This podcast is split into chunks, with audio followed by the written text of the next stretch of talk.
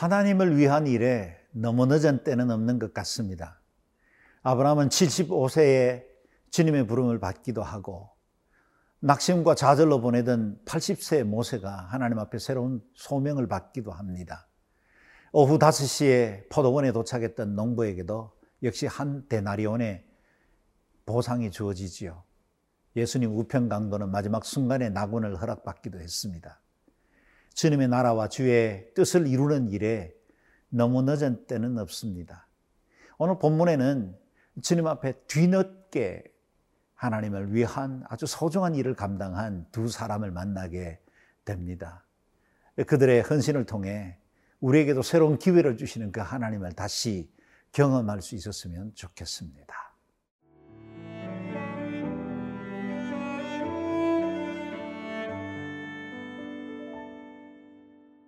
요한복음 19장 38절에서 42절 말씀입니다.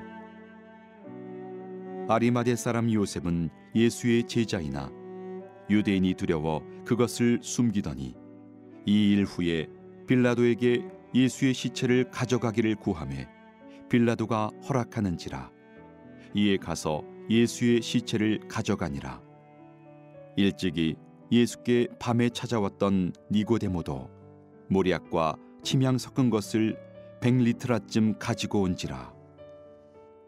이에 예수의 시체를 가져다가 유대인의 장례법대로 그 향품과 함께 세마포로 쌌더라. 예수께서 십자가에 못 박히신 곳에 동산이 있고 동산 안에 아직 사람을 장사한 일이 없는 새 무덤이 있는지라. 이날은 유대인의 준비일이요. 또 무덤이 가까운 거로 예수를 거기 두니라. 우리 주님께서 공생의 사역 중에 주님의 뒤를 따르거나 주님과 함께 하지 못했던 사람이 주님이 돌아가시고 난 이후에야 주의 나라를 위하여서 귀하게 쓰임 받은 사람들도 있습니다. 38절, 39절 말씀입니다.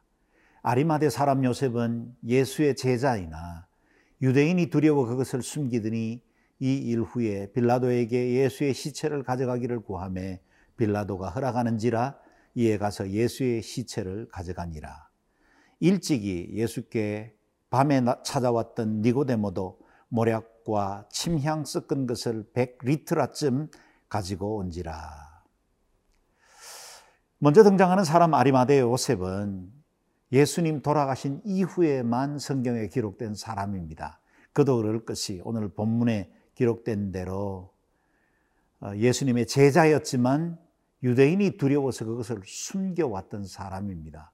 공관 복음서에는 그에 대해서 조금 다른 기록을 하고 있습니다. 하나님의 나라를 기다리는 자 또는 제자라고 기록되어 있지만 주님과 동행한 기록은 전혀 등장하지를 않습니다.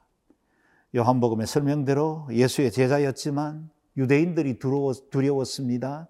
자신의 신분이나 자기가 유지하던 그 기득권에 해가 올까 예수님의 제자임을 기꺼이 밝히지 못한 채로 주님의 공생애를 다 보냈고 예수님께서 십자가에 못 박혀 돌아가신 이후에야 자신의 제자됨을 드러내었습니다.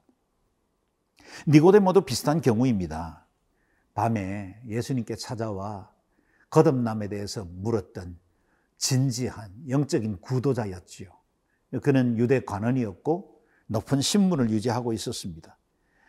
요한 복음에서 7장에서 말하는 것처럼 우리 예수님을 변호하려고 하다가 도리어 종교 지도자들에게 비난을 받고 오히려 주눅이 들었던 사람이기도 합니다. 그런데 그는 예수님께서 십자가에 못 박혀 돌아가신 이후에야 그의 제자됨을 드러냅니다. 사도 요한은 이들의 태도에 대해서 하나님의 영광보다는 사람의 영광을 더 구했던 사람이라고 평가합니다. 낙점한 거지요. 낙제 점수를 받은 것입니다. 하나님보다는 사람의 영광을 더 구했다면 인정받지 못한 것임에 틀림이 없습니다. 그럼에도 불구하고 주님의 십자가 이후에 그들에게 어떤 심경의 변화가 있었는지는 모르겠지만 이 두 사람은 자신이 앞으로 닥칠 위험이나 불리익에도 개의치 않고 예수님의 시신을 요구했고 예수님의 장례를 위해서 자신을 기꺼이 헌신할 수 있었습니다. 자기의 소유인 새 무덤을 제공하고 34km 여기 100리트라 정도 되는 만한 엄청난 모략과 침향을 선뜻 구별해서 내어 놓았습니다. 그만큼의 양은 왕의 장례식 정도에만 쓸 만한 양입니다. 그만큼 예수 그리스도가 참된 왕이 되시고 그분의 장례식에 자신이 가진 최선을 다해서 섬겼다는 사실을 신앙 고백처럼 보여주고 있는 것입니다.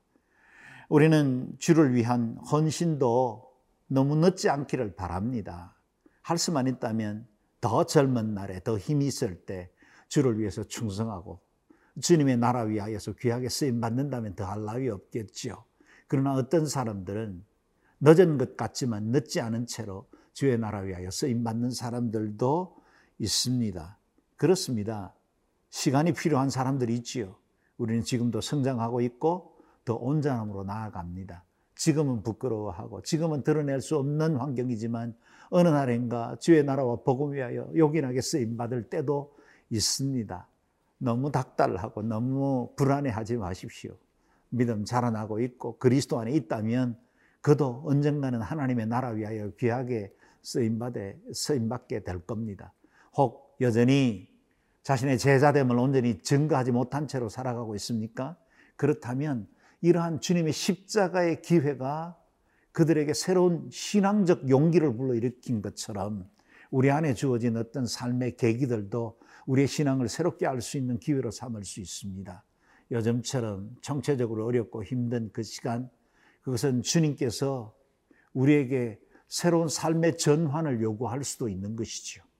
우리 주님은 평시 때는 속삭이듯 말씀하시지만 고난의 때는 확성기를 대고 우리에게 말씀하시듯 분명하게 그 뜻을 보여줄 때도 있습니다.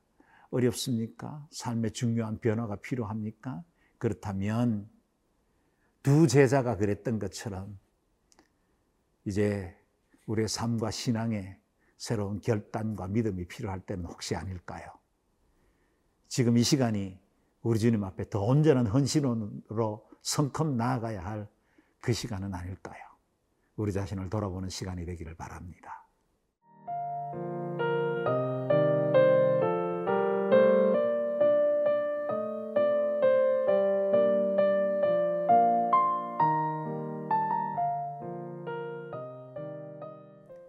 숨어 있었던 두 제자의 헌신으로 인해서 우리 예수님의 장례는 왕의 장례식으로 음수되었습니다. 40절에서 42절 말씀입니다.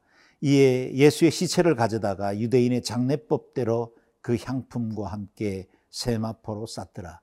예수께서 십자가에 못 박히신 곳에 동산이 있고 동산 안에 아직 사람을 장사한 일이 없는 새 무덤이 있는지라 이날은 유대인의 준비일이요 또 무덤이 가까운 거로 예수를 거기 두니라.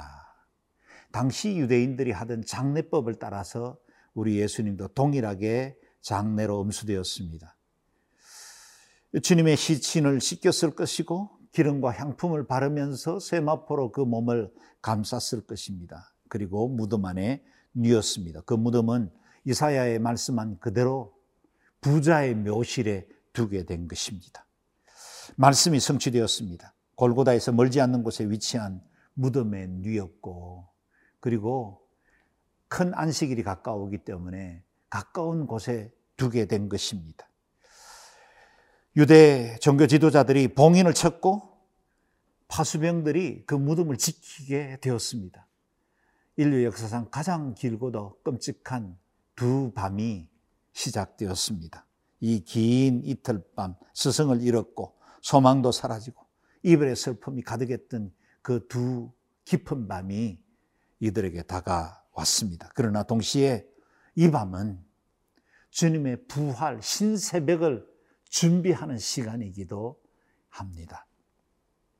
지금 우리는 코로나19로 인해서 주일 예배조차 공적 예배로 함께 드리지 못하는 어려운 시간을 지나고 있습니다.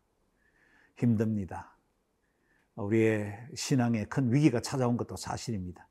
그러나 이 고통의 시간은 우리 하나님께서 이루실 새 일이 준비되는 시간이기도 합니다. 우리 하나님은 선하십니다. 완전하신 분이십니다. 모든 것 중에 주의 뜻을 드러내시고야 맙니다. 그래서 우리에게 더욱더 소망의 날들을 기대하며 이 날을 인내할 수 있습니다. 단지 우리는 이 시간 동안 우리 자신을 돌아보아야 합니다. 한국 교회를 새롭게 해야 합니다. 우리는 코로나 바이러스 접촉하는 것을 두려워하고 있지요. 눈에 보이지 않는 바이러스를 이토록 우리가 염려하고 경계하는 것처럼 눈에 보이지는 않지만 우리의 영혼과 심령을 삼키고 우리의 영성을 파괴하는 이 죄에 대해서 우리가 깨어 있어야 합니다. 우리가 감염자들에 접촉하는 것을 두려워하고 우리 자신을 이렇게 보호하는 것처럼 죄와 가까이 하는 환경과 사람에 대해서 우리는 두려워해야 합니다.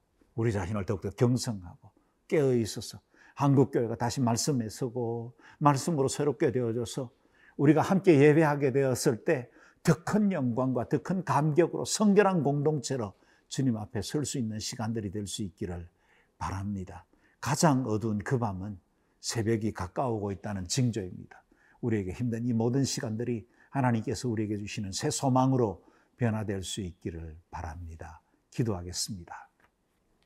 전기하신 하나님, 우리 자신을 돌아보아 늘 깨어 경성하게 하여 주시고, 이 어렵고 힘든 시간에 더욱더 영적으로 준비되고, 하나님의 그 말씀으로 소망을 삼는 귀한 시간이 되게 하여 주옵소서. 감사합니다. 사랑하옵고 예수님 이름으로 기도드리옵나이다. 아멘.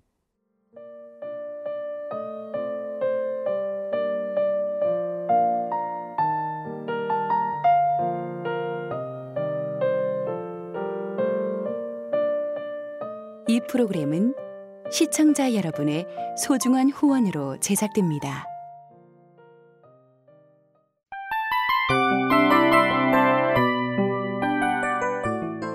이 프로그램은 청취자 여러분의 소중한 후원으로 제작됩니다.